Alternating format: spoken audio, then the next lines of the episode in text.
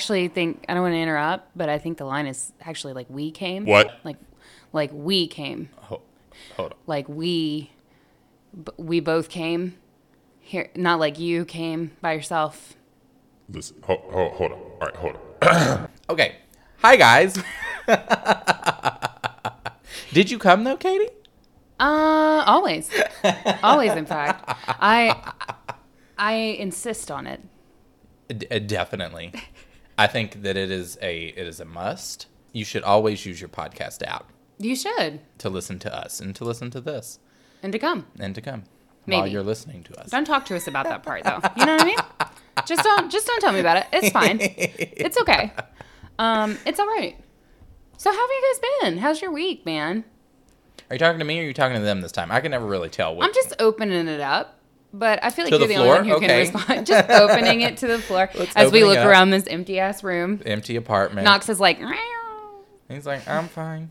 I mean, it was good. I had some crunchies. It was great. Yeah. No. Uh, yeah. Still in I'm holiday. interested. Still in holiday. Still doing that. So that's it. Uh, we're doing some. We're putting some work in uh, on this side. The stuff that you Oh, yeah. guys don't see, we're putting in some work. Uh huh. Um, We, God, we are. No, for real. it sounds We're- like we're bullshitting, but we actually have been fucking doing work. We had a meeting today, and uh, and the meeting commenced in what may be considered by some to be the usual way. Uh, and the person we were meeting with asked Kenny uh, about himself, and he completely shut down. uh, I don't know. And then I looked to Katie, and I'm like, Katie, please tell them about me, please. You just you should have just kept your composure entirely and just been like, tell them about me. And like looked away. just been like, tell them all about me. I find it really hard. Uh, oh, okay, all right. Hold on. Whoa. Whoa. Whoa, do Whoa, you? Do uh, you? yeah. when Yeah. specifically? I Like what time of day? Um Various times. no, it just reinforces that we shouldn't be doing this. No, not at all. No, it what it reinforces is that like we're not uh we're non-professional. Ag- aggressively and blatantly non-professional. Um What it tells you that- is that we have to hide behind a mic it's true. and virtual anonymity. Look, from now on, I'm insisting that we have all of our meetings in podcast form. Um, none of this Skype business, I'll none of this send you- video. I will send you an MP3.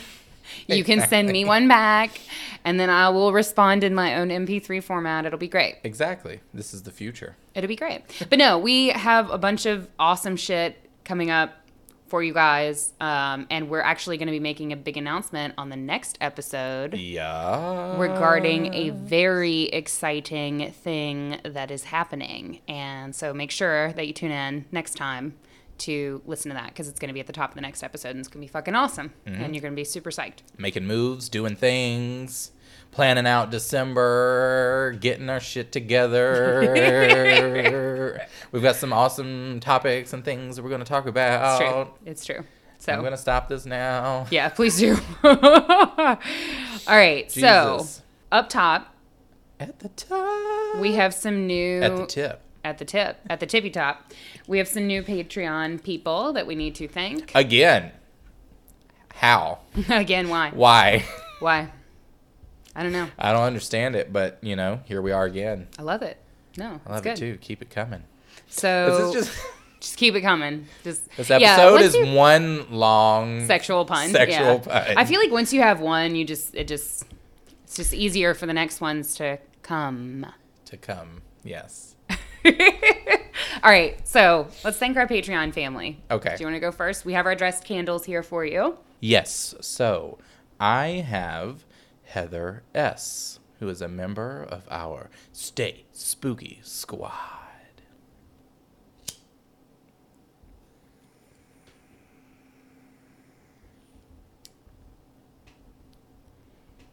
And I am welcoming Ashley B, who is a brand new Cannibal Cult member.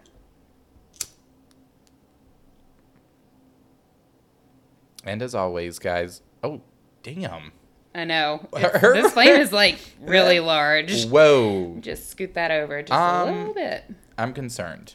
It's fine. Girl, are you are you, you uh, she must be very passionate, She's very fiery. very fiery. Clearly. Yes. Uh, always keep in mind that our candles uh, that we use for our invocation is dressed with um, utter light and uh, pure intentions and goodwill, all the money, all the good health you could ever want, all of the orgasms that you could ever want. Honey, good health, good wealth, good fucks. Exactly. We're going to put it on a shirt tonight. So thank you guys so much for becoming part of the family. We really, really appreciate uh, everybody who listens to the show, um, but the Patreon folks who willingly give to us of their own purses. We we really can't say thank you enough. Thanks so much for for being our partners in the show. Yeah, they, really. they liked what they they got while they were in the bed with us, and they left a little coin on that dresser. I just want to go on record officially to say that we don't sleep with Patreon members. Actually, none of the people that we sleep with are on our Patreon, so we maybe need to work on that. Uh, for real? Wait, Um, hang on a minute. Is that how we? Wait, that is not how this works. it's not okay. anyway, No, I- again, that could be a special tier. advocating prostitution. First five minutes, let's hey, go. hey, sex workers, okay? It's true. Podcast workers. Podcast workers.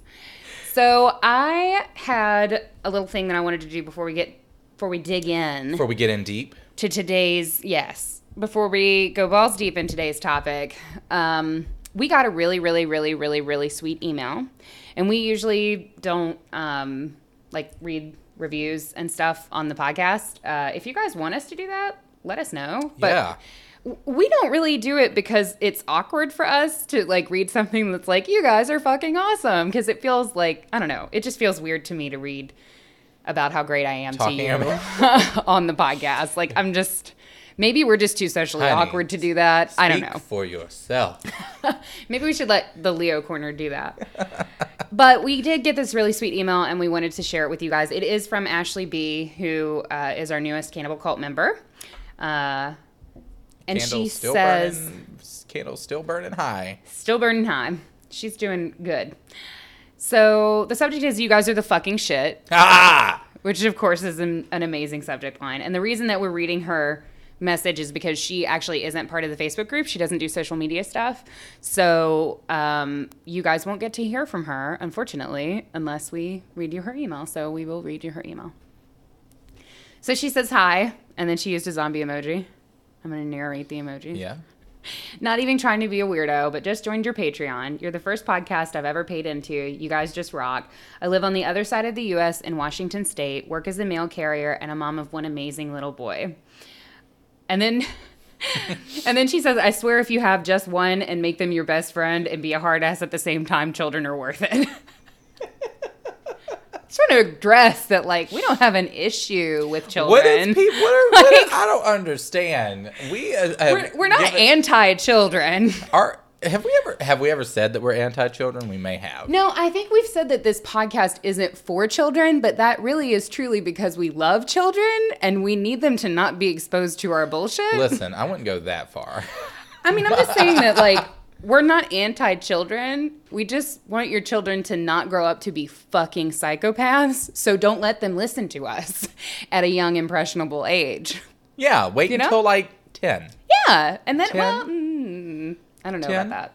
Maybe like Honey, because then you get into the teenage years, so you can't introduce it then, because then there'll be a teen who kills. So, listen, I honey, you eighteen, know lotto tickets, cigarettes, haunted, haunted heart. Go for it. all right. Anyway, I just wanted on the record that we don't hate children. Your children are fine. So back into the email. Uh, she says, "I freaking love the shit out of your show. I listen to all kinds of true crime." And like y'all, I love them and are interested in all of it. But you guys are a breath of fresh air from all the serious podcasts, all, all the serious professional podcasts. I totally love it. And like you guys say, it's fine. I love that, and I didn't even realize that. I didn't realize that was that a a thing. lot, but like, I'm into it now. It's fine. Totally. She she wrote that in this email, and I was like, oh man, I do do that. it's fine. It's fine. So she says, and like you guys say, it's fine. Anyways, I don't have a Facebook, and I'm not in, I'm not all into the social media, which is weird for our age, but who cares, right? Thanks again. Totally enjoy your friendship and humor. You guys are the best. Aww. Yeah. I She's love adorable. that. Yes, she's adorable. That is so wholesome. Yes, it totally is. I fucking love it. So thank you, Ashley. You're really cool. Thank you for the sweet message. Um, we love that you love Us. the show. We love that you love us, Yes. and we love you right back Yes, we do. in all the ways, in the That's biblical way. amazing. Yes. So, what we talking about today while Ashley's on her mail route, girl? Well, As you know, a couple wait, wait. episodes. So, uh, are, is this the Thanksgiving episode? this is the Thanksgiving episode. Oh, okay, So, cool. This one is the Thanksgiving episode. I just wanted to clarify. you made that. it really clear that the last one wasn't the Thanksgiving Oh, episode. you mean when we were talking about Thanksgiving foods, uh, turkeys, mashed taters? Look, I'm just gonna say that when we get to talking about food, I get a little distracted. You know, I, I, I understand. I receive that. you know, I can I can get Um, a little sidetracked. So listen, uh, some of you guys may or may not know this. We may have talked about it or may not have talked about it in a podcast episode previously. I don't really remember. But um, Katie has always told me that if she were to kill me, she would do it via, via, via, Via, via. via. She would do it via poison. Mm. via poison. And she would probably, that's probably how you would get me. Mhm. That's how you would get me. Yeah, you're not gonna turn food down. Um, yeah, so we're gonna talk. We just we're in a toxic mood today. we are toxic. toxicity. Poison, poison in food, killing you with food. That's what we're doing. That's what we're talking about today. We really want you to feel. But what are we talking about today? I don't think it's clear. It's the poisoning episode, people. We're talking poison. We're talking poisoners poisoning, and poisoning and poison types of poison, and all of it. all of that shit that can fuck you up. And could be easily concealed in your favorite deviled egg. Not to give you any ideas. Not to give you any ideas that haven't already been done Okay. before, I'm sure. So walk us through. Give us a give us a primer course on Poison 101.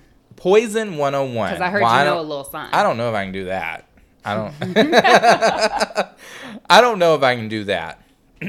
but I did pull together a list of the top 10 most deadliest, dangerous types of poison that there are, which I thought would be uh, a great kicker for the episode. Mm-hmm. That has nothing to do with Thanksgiving. A kicker. a Foot, kicker. oh, kicker football Thanksgiving. There you go. There you Boom. go. See, Or, you know, Thanksgiving, family, hating your family, poisoning your family. poisoning your family, like saying. the Lady Gaga we, video. we didn't say it, but we said it. like the Lady Gaga video, the telephone video where she poisons everybody in the restaurant. God, that was a good video. God, that's how I would imagine. I thought you were talking about the. At first, I thought you were talking about. Uh, is it paparazzi where she poisons Well, Alexander. Skarsgård with the poison ring? well, that too. That too. Mm-hmm. they're handy. You- Don't you have one? I do. I do. Oh, Ah, awkward. Mm. anyway, oh wait, you did kill me a couple episodes back. I did. All right, yeah, cool, and then brought me back. Thanks. Mm-hmm. Anyway, You know, I can't do the show without you. So, number 10 is our favorite, and that is hydrogen cyanide. Mm, hydrogen cyanide. So is that just like the long form Yeah. name of the professional name of cyanide? Yeah, just saying cyanide, yeah. Okay. Cyanide. Cyanide. Yes. So, this has a very rich and fruitful history. And interestingly enough, some scientists even believe that it may have been one of the chemicals responsible for producing life on Earth. Interesting. Yes. Huh. And today it is better known as an agent of death.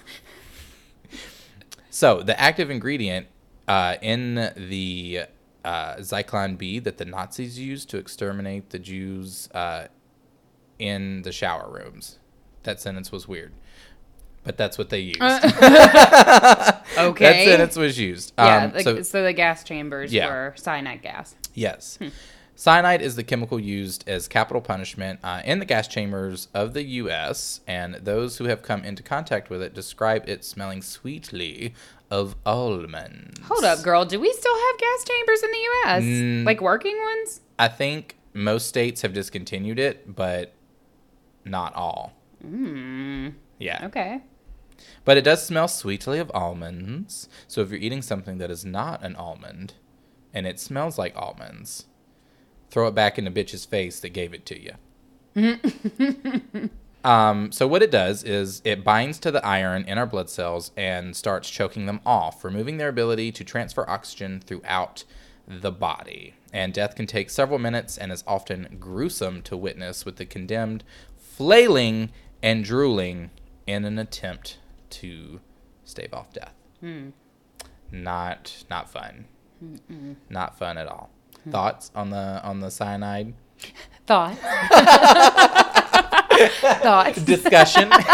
Literally just an expression. discussion. Thoughts? Uh, no. So is it like um? Don't ask me more than I don't know. Don't ask me any questions I can't answer. Um, okay. No, I think I'm good. So cyanide is what we typically think of when we When think, think of poisoner yeah. stories. Yeah. Yeah. And So a lot of the it. times you get the um the almond, like that's Yeah. a really popular like Yeah. um if you smell something that smells like the almonds. Well, I think I talked about before the short story that was like about the bread, bed and breakfast. Um, fuck, somebody wrote me and told me the name of that short story too after that episode, and I have now again forgotten it. Great. hey, that hey person who told Katie that. Um, can you remind her again? No, it was awesome because they it was the story about the guy who goes into the bed and breakfast and like all the people like everything just seems slightly off and the caretaker's like, no, it's fine, you can stay here, yada yada. And then he slowly starts to realize that all of the people that are sitting around like in the lobby and in the hotel or in the B and B are actually dead and just like stuffed. Oh. And then at the end of the short story, he is drinking tea and he comments that it tastes slightly of cyanide or slightly of almonds.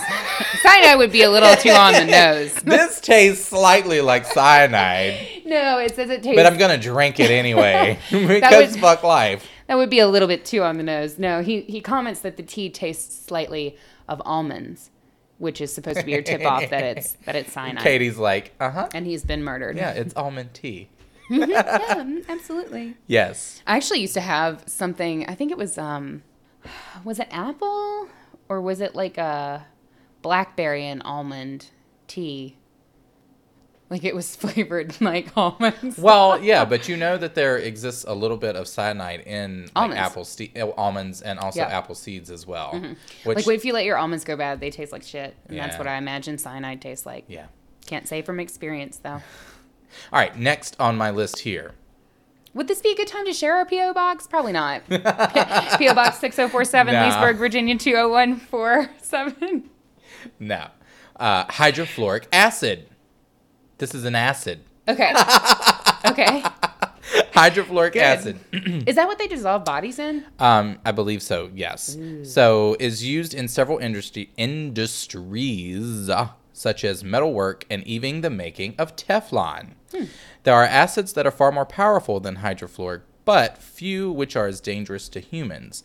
In its gaseous form, it can easily burn the eyes and lungs, but in liquid form, it is particularly insidious. When exposed to the human flesh, it is initially painless. The fact that it doesn't hurt means people can become seriously exposed without even realizing it. It then begins to seep through the skin and into the bloodstream, uh, which I imagine is when it starts to become painful, I would say, um, where it reacts with the calcium in the body. And in worst cases, it can soak through the tissue and even destroy the underlying bone. Yeah. Yeah. I think that's what they dissolved the bodies in in uh, Breaking Bad. Yeah. Speaking of acid. which, let me just take a a slight sidebar. Probably everybody who listens to the show knows this already, but I didn't, and I learned it this week. Did you know that The Walking Dead and Breaking Bad are in the same universe? I've heard a theory, but I don't think that's true. AMC confirmed it. They confirmed AMC it. AMC officially confirmed it. Yeah, and there's a couple of like um, things where I think when they're in in Walking Dead, when they're in the in the very beginning, when they're in Atlanta, like you see some of the blue meth that Walter White was making, and um, Daryl's brother Merle also had some of that like blue meth. But they've com- AMC has officially confirmed that those two things take place in the same universe, and it's Walter White's meth that turns people into the zombies. Oh fuck. Yeah. Yep. See, if you just paid your teachers more, There you go. Pay your teachers more. you wouldn't have ended or, the world. or you know, universal health care. But for real, you know. I'm just saying. it's fine. yeah. So number eight on my deadly countdown here. Back to poisoning. yes. Um, I, I'm probably, but I'm probably pronouncing this completely wrong. Um, batrach, but, Hmm. batrachatoxin, batrachatoxin, B- batrachotoxin. okay. What's she do? So She sounds like a girl I used to know. so this is actually one of the most powerful neurotoxins in the world. You would probably understand what when I tell you this, but it is what is found on the skin of those tiny little poison dart frogs. Oh, okay. Yes. So, interestingly enough, the frogs themselves don't produce the poison. It actually comes from the food they eat, which is probably a type of beetle. Oh. Uh, yes. Weird. And so it secretes that poison due to what it eats. Uh, and there are several different versions depending on the species, um, but the most dangerous is the gold, golden poison frog, uh, which is located in Colombia.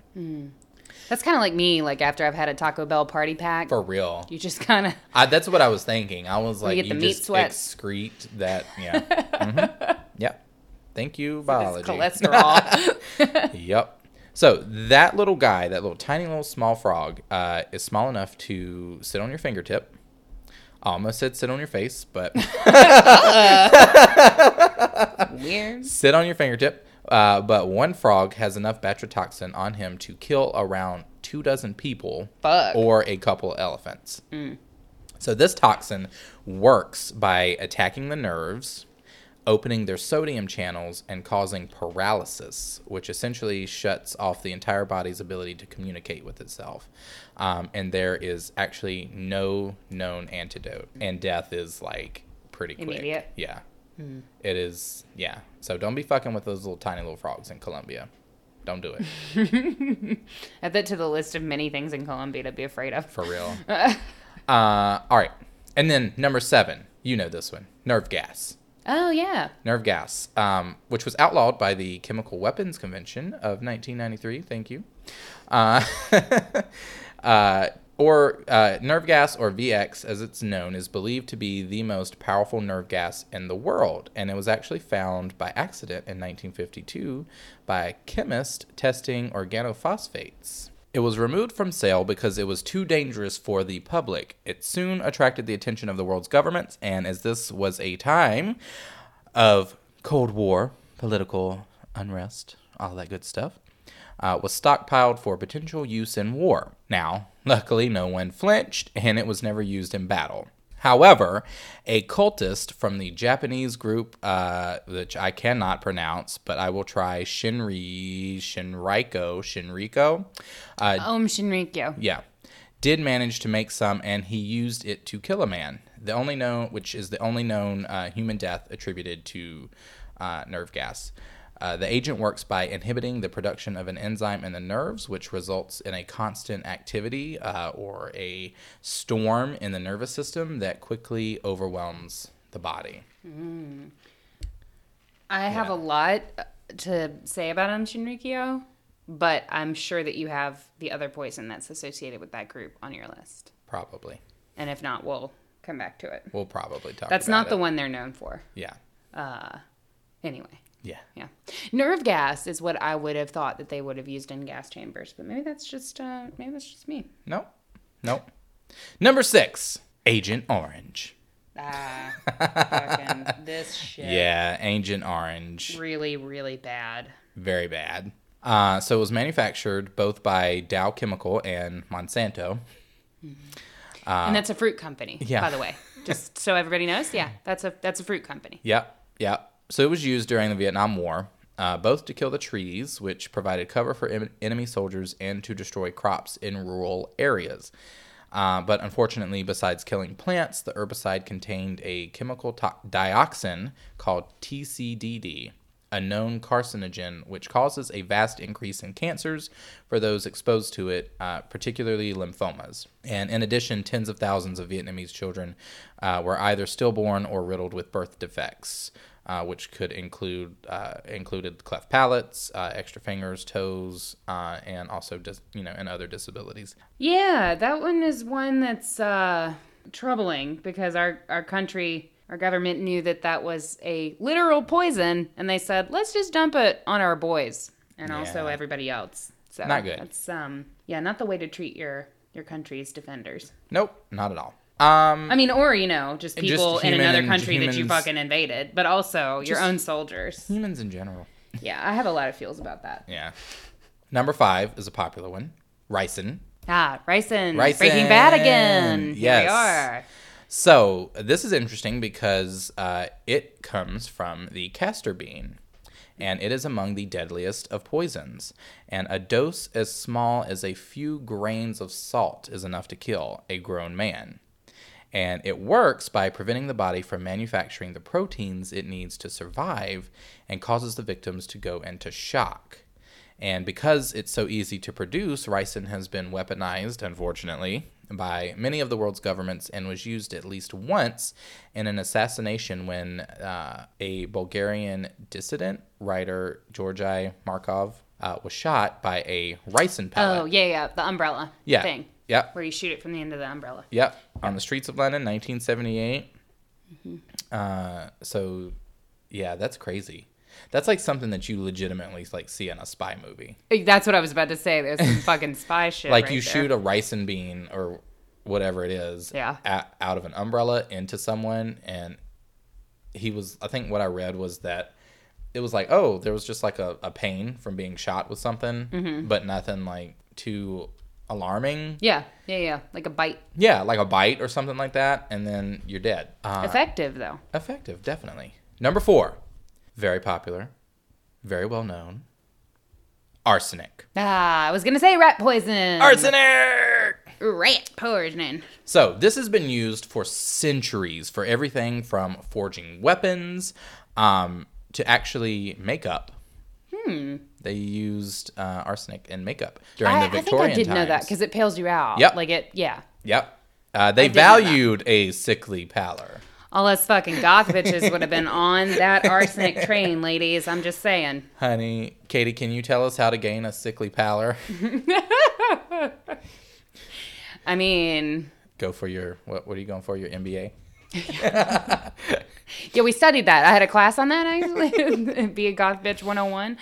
No, Yeah. I guess you just fucking either lead paint all over your face, which is also something that we used to do, or just smack on some arsenic. I recommend a good TV paint stick if you want a sickly pallor. Yeah. You know, a good Mehron like white, or you know, just go a shade down in your foundation if you want to. Yeah. I, I actually need- can't.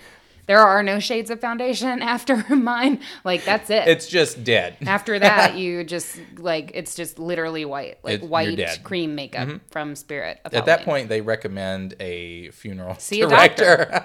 yeah, true. So, in the Dark Ages, uh, arsenic became the poison du jour uh, of Oh. assassins everywhere. assassins everywhere loved arsenic Mm-hmm. Um, due to its action. So, arsenic poisoning closely resembles cholera, which was a common common affliction at the time, and it works by attacking the enzyme ATP in human cells, shutting down the transfer of energy. Now, arsenic is a nasty substance, and in strong concentrations, it causes all manner of blood streaked gastro- gastrointestinal dis- distress, convulsions. That means you shit blood. Yeah. Just gonna shit and translate blood. that. Shit and blood. Um, and death. Also that. Uh, in smaller, chronically consumed amounts, such as like something you might find if your groundwater is contaminated, it is known to inspire a host of diseases, uh, not limited to cancer, heart disease, and diabetes. Wilford Brimley. and diabetes. Bless you, sir. All right, number three, lead. Otherwise known as paint, in the 70s. Yes. so, lead was one of the first metals mankind ever used. It was smelted about 8,000 years ago. And yet, it has only been in the last few decades that we just realized how fucking dangerous it is. Realized they weren't too good. Nope. Yeah, no, not good. Uh, that's 8,000 years of fuck. Think of how we could have evolved. For real. Instead, we're this. Yeah. Oh gosh. So lead attacks uh, literally every organ in the human body, and thus poisoning is manifested by any number of symptoms. Uh, everything ranging from diarrhea to uh, disabilities. Children, in particular, are susceptible. Uh, fetal exposures causes permanent neurological disorders. And strangely enough, many criminologists believe that the widespread drop in violent crime is at least partially due to increased lead regulation. Uh, children born in the 1980s and afterward have had markedly less exposure to lead and may be less prone to violence as a result. Honey, where are the receipts? where are the receipts? Because I don't know about that. You know, they said that Van Gogh actually suffered from lead poisoning. Oh, I heard that. Yeah, because he was like known to All that have these paint? crazy, well, these crazy episodes that he would have. Some people say it was epilepsy and bipolar, but other people say that he had a really bad because he used lead pigments. Everybody did back then. They used lead pigments in their paintings, and Van Gogh had a habit of like sucking on his brushes, and like lead apparently has a sweet aftertaste Mm. to it. So he was kind of known for like, I guess he wouldn't pay attention. He would just put his mouth, his paintbrush in his like teeth to hold it or something. Yeah. And then maybe he decided that it tasted good, so he was just like, "Burn."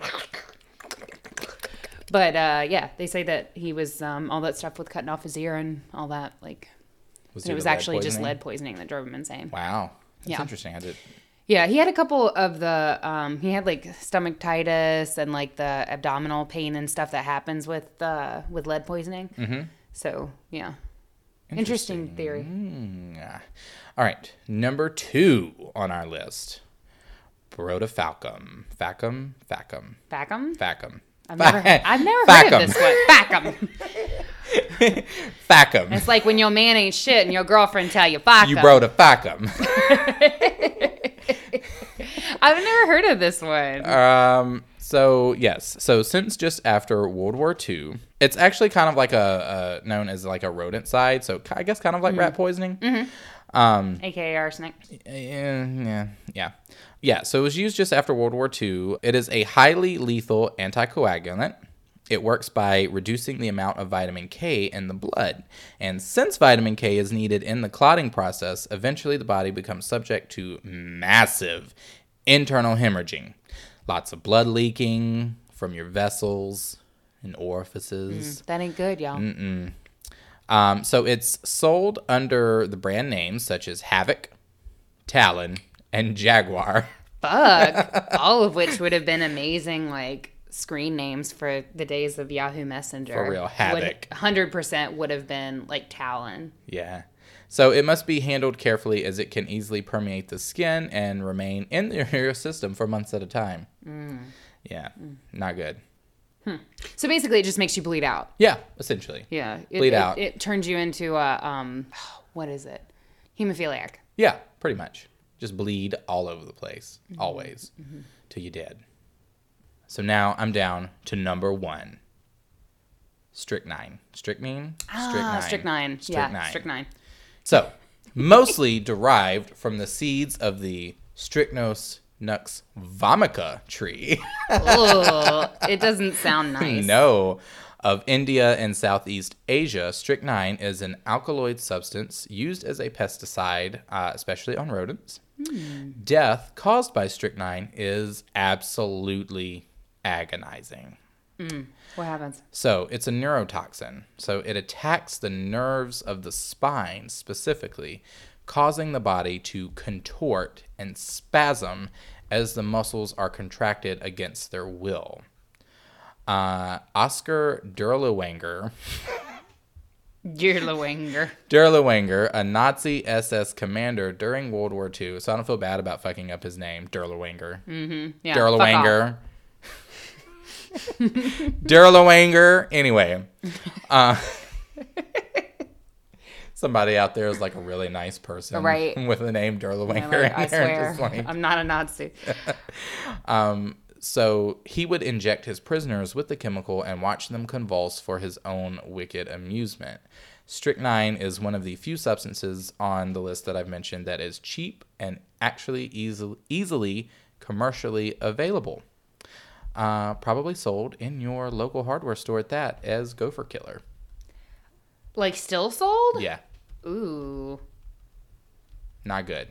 That one was in, in particular um, throughout my research was the most like had the most terrifying side effects to me mm-hmm. um, because it just reminded me of like when we talked about demon possession Yeah. and how like you literally would have no control and your body just convulses like that like freaks me out. Yeah. that that terrifies me. Blood bleeding all over the place. Fine. Oh, that's fine. No. The Should- liquefying of all of my internal organs and them seeping out through Yeah, my uh, uh, orifices, that's okay. shit and blood. Just cool don't want to shake. cool. Um but don't yeah. Don't just that yeah. Just that no it's just that vision of just like you ugh i don't know it, it has the like most of the that has the most um not interesting effect but like a lot of the the symptoms from the other poisons are very like it's um like stomach happens yeah stomach fluey it happens internal there are lots Mm-hmm. of internal things going It's on very external. and this is very expressive like poison. expressive right it's very expressive and could be very terrifying to someone you know if you don't know what the fuck's going on yeah. No. like you I mean, might shit, literally even be if you do know what the fuck's going on. right but i mean you might be thinking a demon's trying to come at you True. but really you're just you've got strychnine in your system You're just dying. and you dying so yeah that was my list of 10 super deadly Awesome. uh, poisons, toxins, gases, all of that stuff, which uh, you should not use to harm another human being. No, not at all. Never. No, the one uh, the one I was waiting for wasn't on there actually. Um, the Um Shinrikyo that you mentioned with the nerve gas, the guy who founded. We'll go into a deeper dive on Um Shinrikyo on a future episode probably because it's fascinating. But um, the guy who founded that, who used that nerve gas to kill somebody. The bigger thing that the cult was actually known for was a sarin gas attack on the Japanese metro or subway. I don't know what they call it. Oh, yeah, I did read that. Yeah, that. in 1995, actually. Um, yeah, sarin gas is scary as fuck.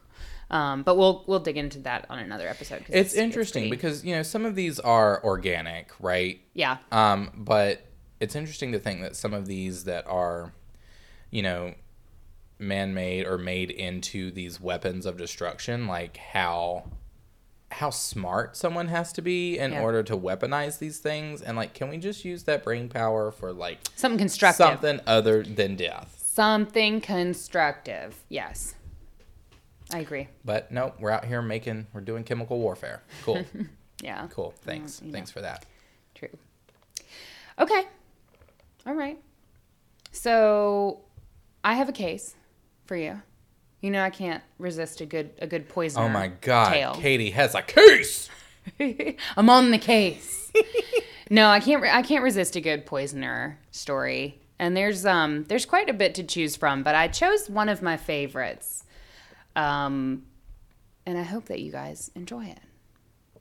So Oh, I I'm here for the enjoyment. so gather round. I'm gathered. Um, this this story's fucking crazy. So just buckle in and, and stick with me because it's like there's a lot happening. I'm buckled. I'm here. So this is the case of Audrey Marie Hilley. So the year is 1975. We're in the town of Alice of let's try again. We're in the town of Anniston, Alabama. So it's a Bama story. Bama.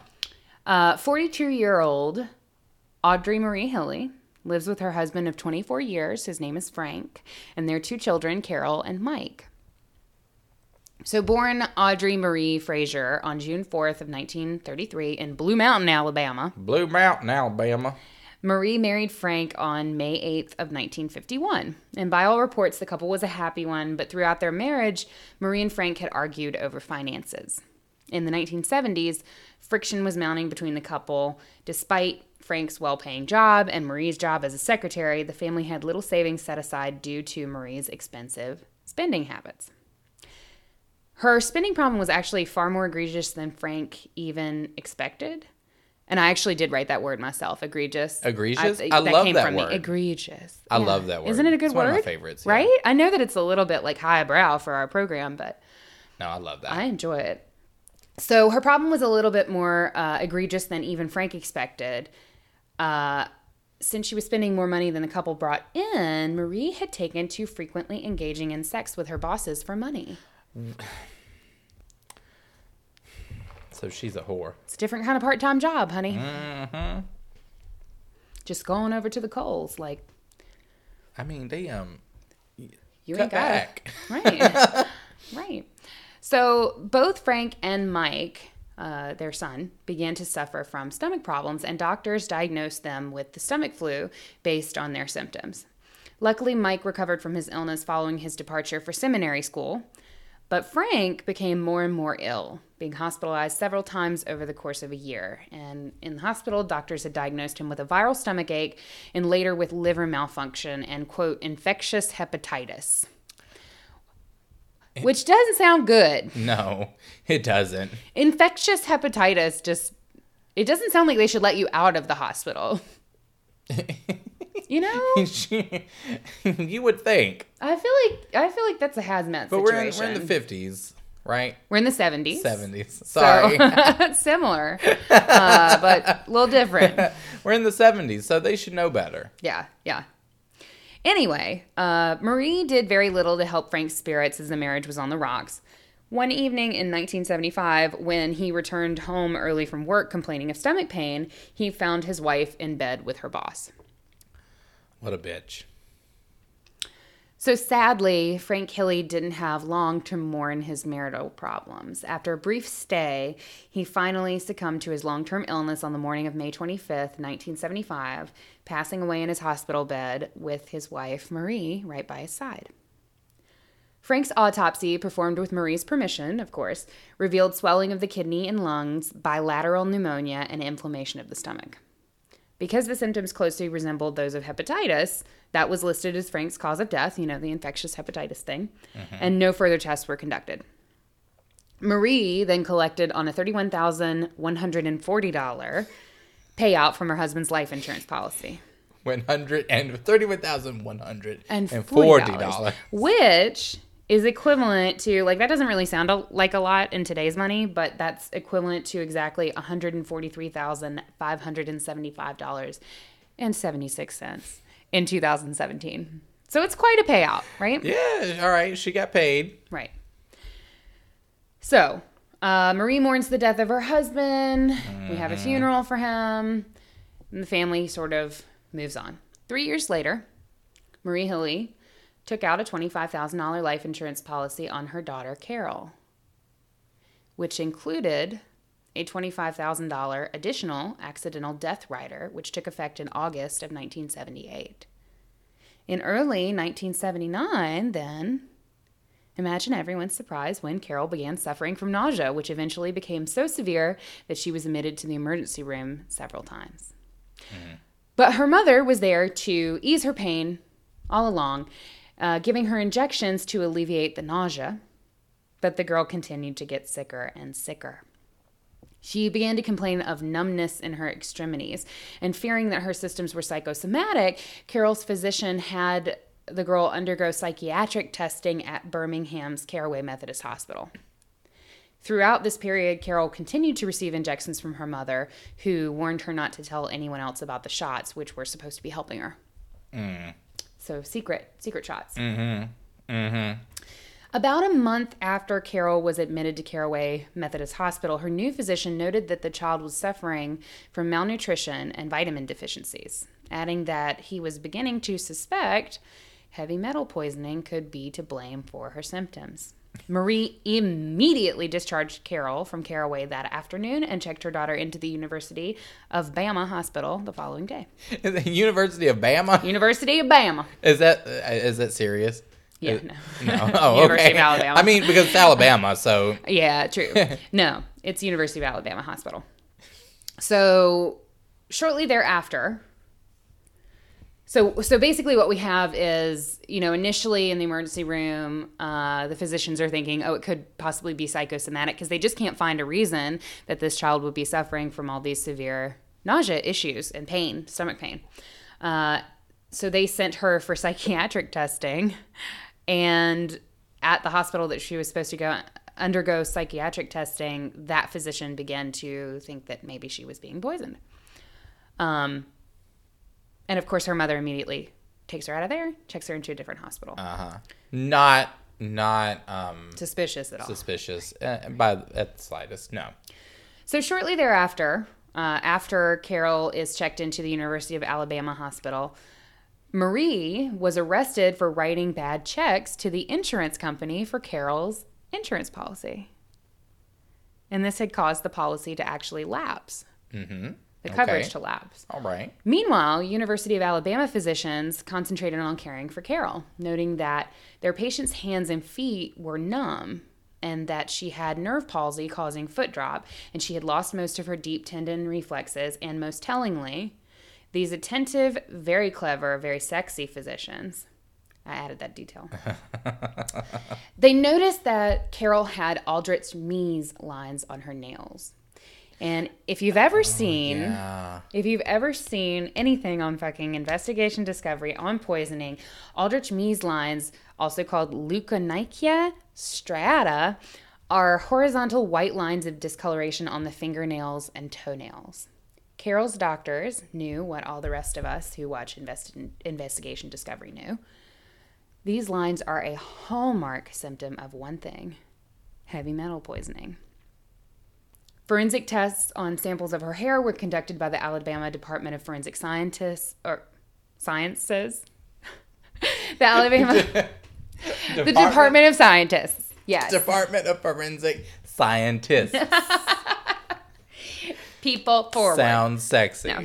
So the Alabama Department, uh, all of the sexy scientists in the Alabama Department of Forensic Sciences uh, did forensic tests on samples of Carol's hair on October 3rd of 1979, and those tests revealed arsenic levels ranging over 100 times the normal level close to the scalp and zero times the normal level at the end of her hair shaft. So what this indicates is that Carol had been giving increasingly large dose, larger doses of arsenic over a period of four to eight months. Mm. That same day, they exhumed Frank Hilley's body, and a toxicology report revealed between 10 times and 100 times the normal level of arsenic. And you know, once a body has been buried, obviously at that point he'd been buried for over three years. Once a body has been buried, the arsenic kind of starts to seep out, right? Yeah. So whatever level they tested at in 1979, it would have been higher the day that he died. So it was concluded, obviously, that both Frank and Carol had suffered from chronic arsenic poisoning. Got it. Okay. Suspicious. So suspicious. I wonder who did it. Me, the detective on the case. Suspicious. I wonder who the culprit could be. Me coming in. Well, that's suspicious. Hilarious. okay. So, uh, Marie was still incarcerated on her bad check charges when she was arrested on October 9th for the attempted murder of her daughter. The Anniston police found a vial in her purse, tests of which revealed the presence of arsenic. Two weeks later, Frank's sister found a jar of rat poison, which contained 1.4% to 1.5% arsenic. On November 9th, Marie Hilley was released on bail. After which, she registered at a local motel under an assumed name and disappeared. Imagine that. Oh. Okay. Not really sure why we released a murder suspect on bail. So they knew she was. Did they know, or was it like one of those things where it was like, okay, it's her time to be released, and then and then they were like, oh no, wait, someone came No, in with I think- information later. I think they knew. I think it was a a thing. Like, um, there's a lot in this case. I think the fact that she was a woman and it was the 70s in Alabama made a big difference in this case. But regardless, she gets out. She registers at a local motel under assumed name and disappears completely. Uh, a note was left behind indicating that she might have been kidnapped, but Marie Hilley was listed as a fugitive. Hmm. Suspicious. On November, there's a lot of that in this case. So on November 19th, there was a break in at the home of Marie's aunt. A car, some women's clothing, and an overnight bag were missing from the home. Investigators found a note in the house reading Do not call police. We will burn you out if you do. We found what we wanted and will not bother you again. Which is just the most polite, like, Don't call the police. I'm not gonna bother you again. I'm good. you fine. You're fine. So, on January 11th, 1980, a couple months later, Marie was indicted in absentia for her husband's murder. So, originally, she had been arrested for the attempted murder of Carol. I guess after all of the stuff came back with the autopsy and everything for Frank, and they got everything in order and got the case lined up, they indicted her in absentia for his murder as well. So now Yeah. we have a murder charge and we have an attempted murder charge. Um, subsequently, investigators found that both uh, that both Marie's mother and her mother-in-law, Carrie Hilley, had significant but not fatal traces of arsenic in their systems when they died. Wow. The remains of Sonia Marcel Gibson, an 11 year old friend of Carol Hilley's who had died of indeterminate causes in 1974, were also exhumed and examined. But they were found to contain only a normal amount of arsenic. Whatever that means. Just a normal amount. She's fine. Gibson was one of the many. Well, not now. Gibson was one of the many neighborhood children who had fallen ill after drinking beverages that they had been given during visits to the Hilley household. mm, So nothing concrete there, but very interesting. Two police officers who had been dispatched to look into a disturbance that Hilley had called uh, 911 had called 911. 911. Let's try again. I wrote this sentence. I don't know why I can't read it. So two police officers who had been dispatched to look into a disturbance call for 911. the at the Hilley house had called 911 but also reported coming down with nausea and stomach cramps after drinking coffee that Marie Hilley had offered them. So like there had been a disturbance and she called 911 and she gave the officers coffee and then they said that they had had like severe cramps afterwards. Interesting. Yes. Very So- interesting. That's January 1980. We're going to get in our let's see, we have the way way back machine. We need the slightly bit forward machine. Okay. So May 29th, 1981. We're going to we're going to flip the script a little bit. Ooh, the script is flipped. So, May 29th, 1981, we're in Florida. Okay. And John Greenleaf Homan III, Whoa, whoa, whoa, whoa, whoa, whoa. Which whoa, is whoa, such a name. Hold on. Pause. John Greenleaf Homan the third. the third. yep. The third what? That's the name that they passed along. the third Homan. Uh, okay. Yes. All right. The third Homan. They said, let's keep this name in the family. Why? That's what I want to know. So, John Greenleaf Homan III and his family gathered to celebrate his marriage to Robbie Hannon, his girlfriend of a little over a year. Robbie had little family, and she only talked about her twin sister, Terry, uh, who was sadly unable to make the journey from her home in Texas to Florida for their wedding.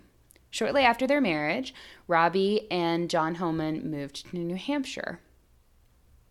During the summer of 1982, John's new wife traveled to Texas on family business, mentioning that she wanted to see a specific doctor in Texas about an illness that she'd been struggling with. So, John, who I guess was unable to go due to work or whatever, um, bids his new bride goodbye, uh, and she heads off to Texas to visit her sister and talk to this doctor. During the trip, though, John received a tearful call from Robbie's sister, Terry Martin, informing him that Robbie had succumbed to her mysterious illness while in Texas. John quickly questioned whether he should fly to Texas to retrieve to retrieve his wife's body as her next of kin, but Terry informed him that Robbie's body had been donated to medical science according to her personal wishes.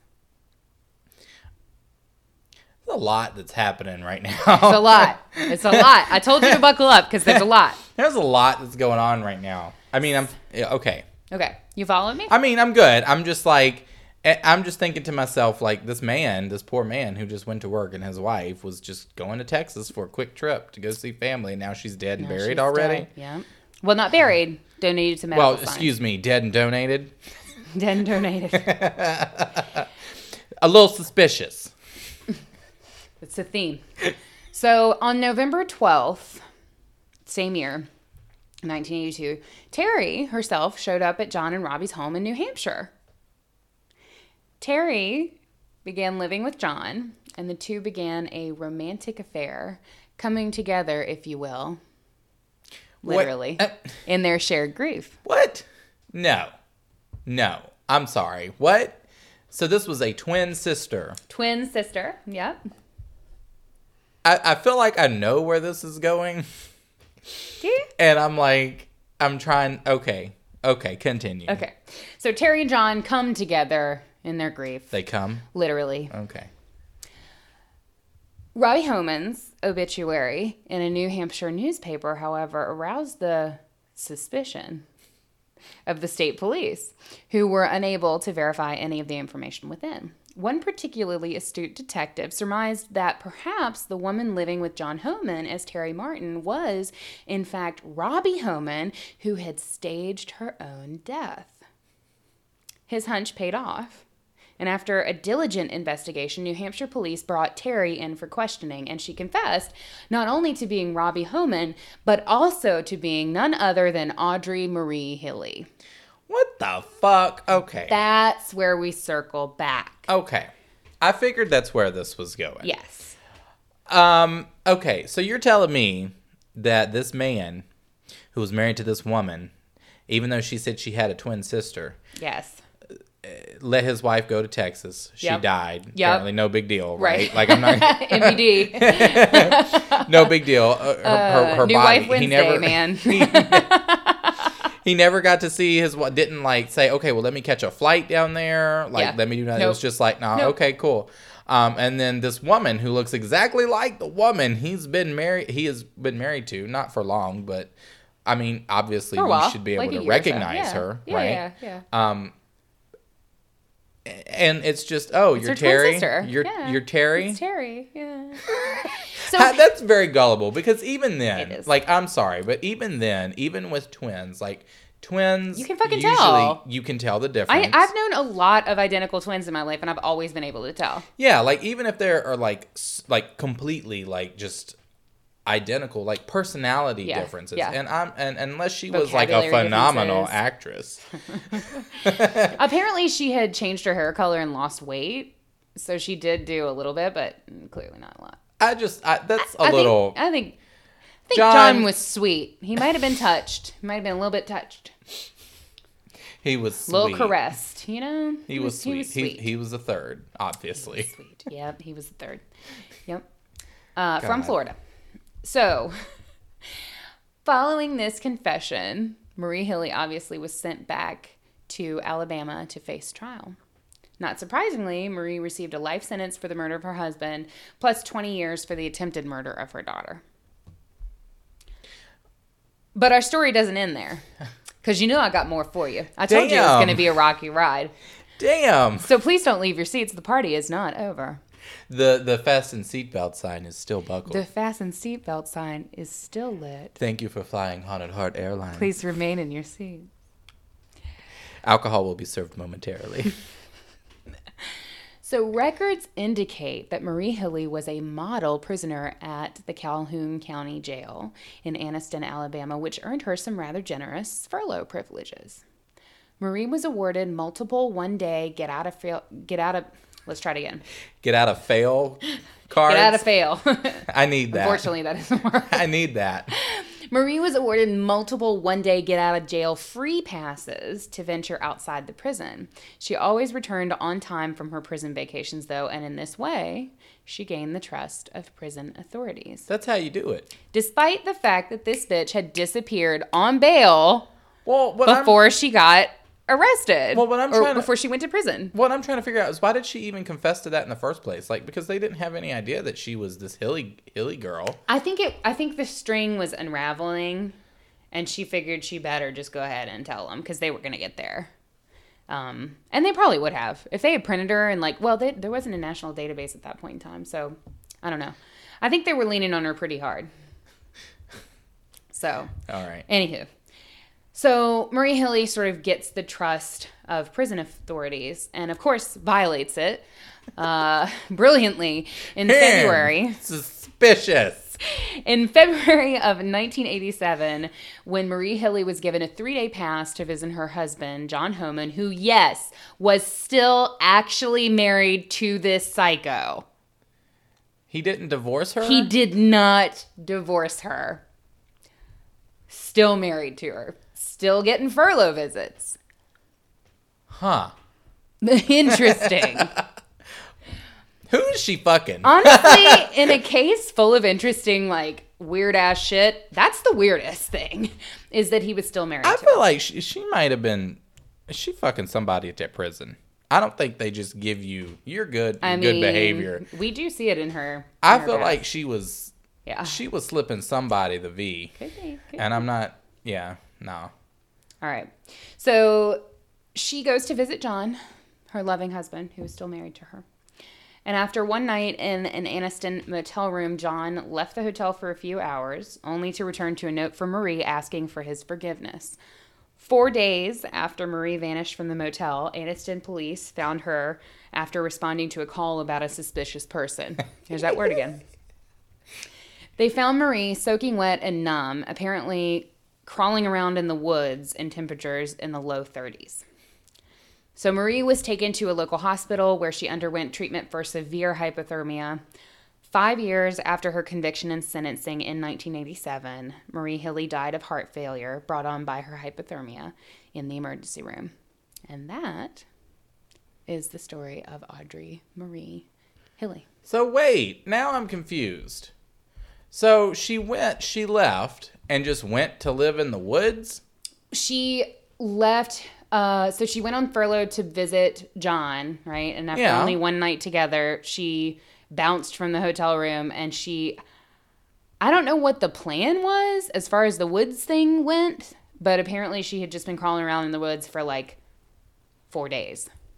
I don't know whether she was trying to make a life in the woods or what the plan was. She was like, she's on the ground, the woods are wet and it's cold, and she's just like patting the leaves down, and she's like, it's fine. it's fine.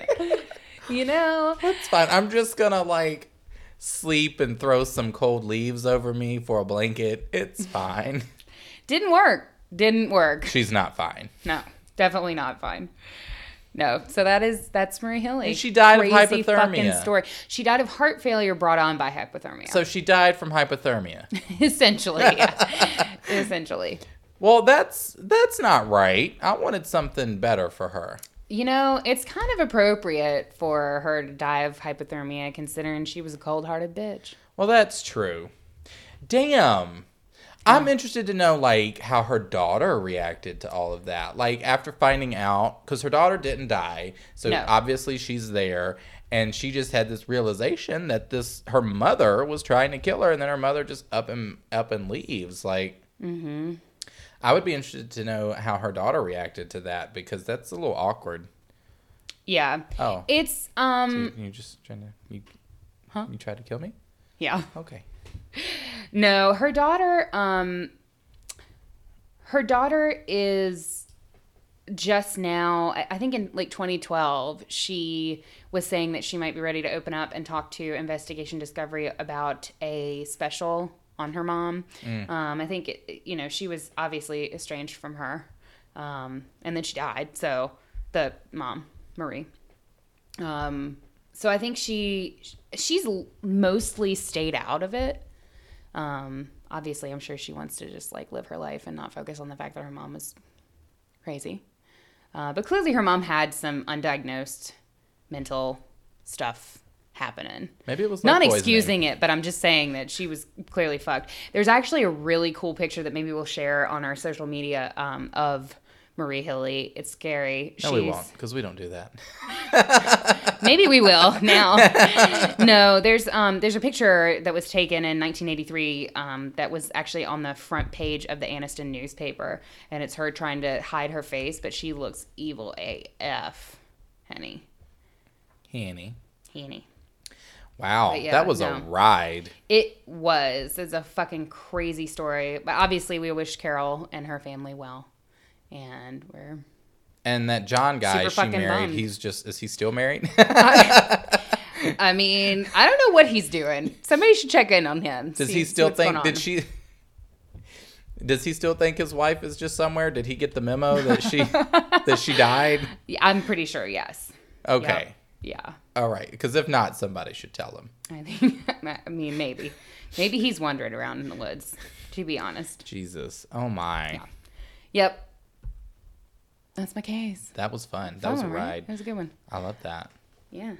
Crazy.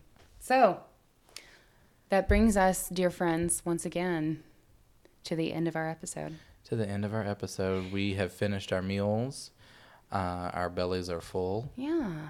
And we want you, again, to have a wonderful Thanksgiving surrounded by your family and friends who you love and cherish. But just remember, You never know. hope you can trust them. Hope. As I'm like looking across the table at Katie. As we carve a turkey. Yeah, right she here. brought me. And yeah, at uh, drinking the Starbucks that you brought me Mm-hmm. with sus- that suspiciously has no ice. Hallmark Hmm. sign. Suspicious. As you're like fucking choking out and dying, you're like suspicious. yeah. No. So you guys know what to do. Connect with us on all Do the they? social medias. They do. I tell them every time, but I'm going to tell them again.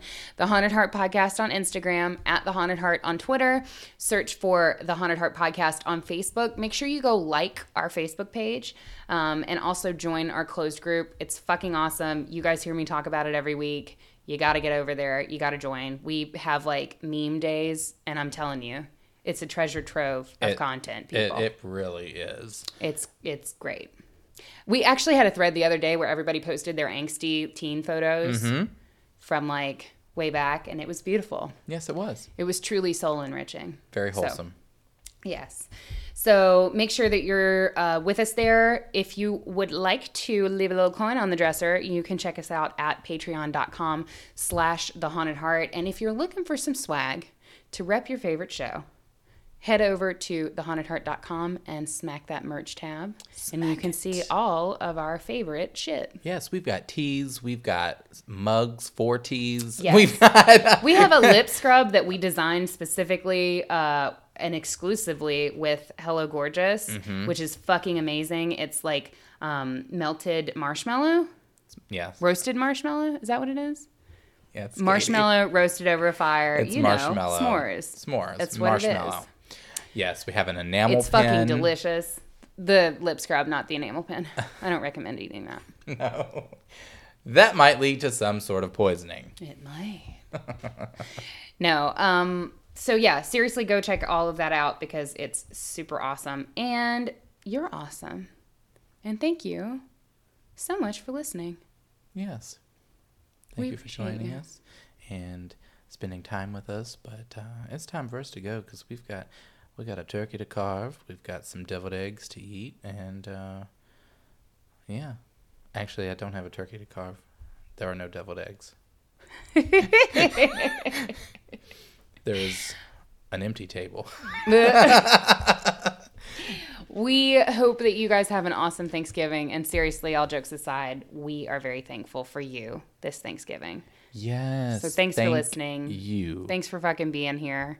Thanks for being our weird, spooky little group of folks. And as always, Stay spooky.